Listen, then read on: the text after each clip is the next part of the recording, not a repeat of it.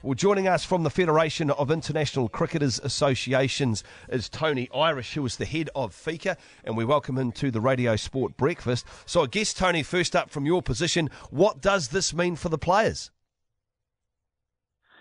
Yeah, it's uh, it's uh, extremely disappointing and concerning. And um, as far as we're concerned, and, and I'm speaking not only from a FICA perspective, but also from the local Players Association, SACA, in South Africa. Uh, as far as we're, co- we're concerned, the players have got contracts. Um, there are about 140 odd players affected. And um, we um, maintain that the players need to be compensated. Um, that's the first thing. Uh, that's the first implication, I think. Um, the second one is, you know, we're not still not sure um, what this postponement, if I can put it in inverted commas, actually means. You know, um, does it mean that contracts will be carried over to to next event? Will there be an event next year? Uh, what sort, what sort of scale will it be on the same conditions? That is all still unclear. So we want clarity on that. And then also, obviously, from a South African point of view, um, we've suddenly got a six weeks hole in the middle of the cricket season. Um, we want to understand what's going to happen during that time. So, are you hoping that contractually that the owners of these franchises would be in a position to pay the players some, if not all, of their income? Yeah, it's um, it's it's a mixture between the the franchise owned and Cricket South Africa. Um, some of these players legally um, may have claims against Cricket South Africa directly. Also, is it likely to happen?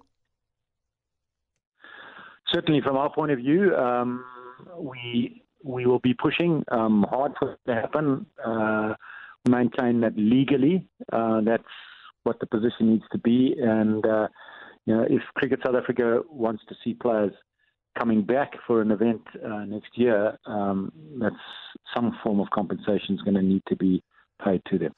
Did you see this coming? Did you know this announcement was coming? We did not know that the um, postponement um, was coming. We only learnt of that this morning, um, South African time. Um, we knew that the league uh, was had difficulties um, because the model um, that was used, the financial model, uh, wasn't working out, and it required a broadcast deal that was beyond the broadcaster was really prepared to pay. So that would have meant uh, that in order for the league to be viable, it would have had to be the costs would have had to be remodeled. So we had various meetings uh, last week with Cricket South Africa about that, but we were um, given assurances at that time that the intention was still for the league to go ahead. So we were caught uh, by surprise um, with the announcement that it was being postponed. You have called, Tony, you've called for an independent review into what's caused this postponement. What would you like to learn? We'd like to learn um, exactly what's happened. We'd like to uh, understand uh, what's given rise to this. Um, I think that has some bearing on on how uh, the players should be compensated. But it's also important that if um, if this league has any chance of continuing in 2018, then the same kind of mistakes can't be made again. Um, so that's what we hope will come out of the review. Um, we want to know exactly what's responsible for this. Are you thinking at this stage this competition's fallen over in isolation, or is there the chance that this happens in other parts of the world? I think that uh, these kind of T20 leagues are are pretty important for countries to have. Um, it's the direction in which cricket is moving. Just generally, um, if you look at the landscape across the world, um, international cricket's been in decline for a while. Um, if you do, if you if a league is is put on well in a country, then it attracts investment. It attracts the kind of broadcast deals that we see um, in some of these other leagues. Um, there's certainly a ramping up of value in. Uh, we've seen the Big Bash uh, uh, do that sort of thing. Um, the IPL has done that on a scale which no one else can manage, but um, certainly, the, the a large percentage of the media rights um, resources in cricket are moving in the direction of the leagues. The players will be moving in that direction. The fans are moving in that direction. So it's it's pretty important to have a good, vibrant league, T20 league in your country.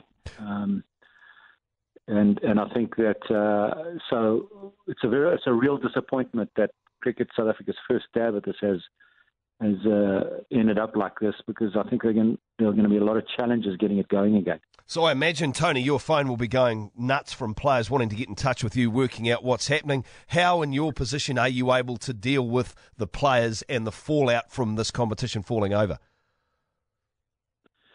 We've already been in, in touch with all the players. Um, the players are all um, will all be represented by us um, in trying to find a solution to this. Um, most of the international players, when they come into play in South Africa, they, they join the Players Association, so they're part of the collective voice. Um, you know, and and um, obviously there's a there, there legal there's a legal position which we will be on top of. Um, so you know we, we're we're pretty confident that some kind of um, compensation will be paid. Um, but obviously, that's you know we're talking about quite substantial amounts, so um, it's probably not going to happen overnight.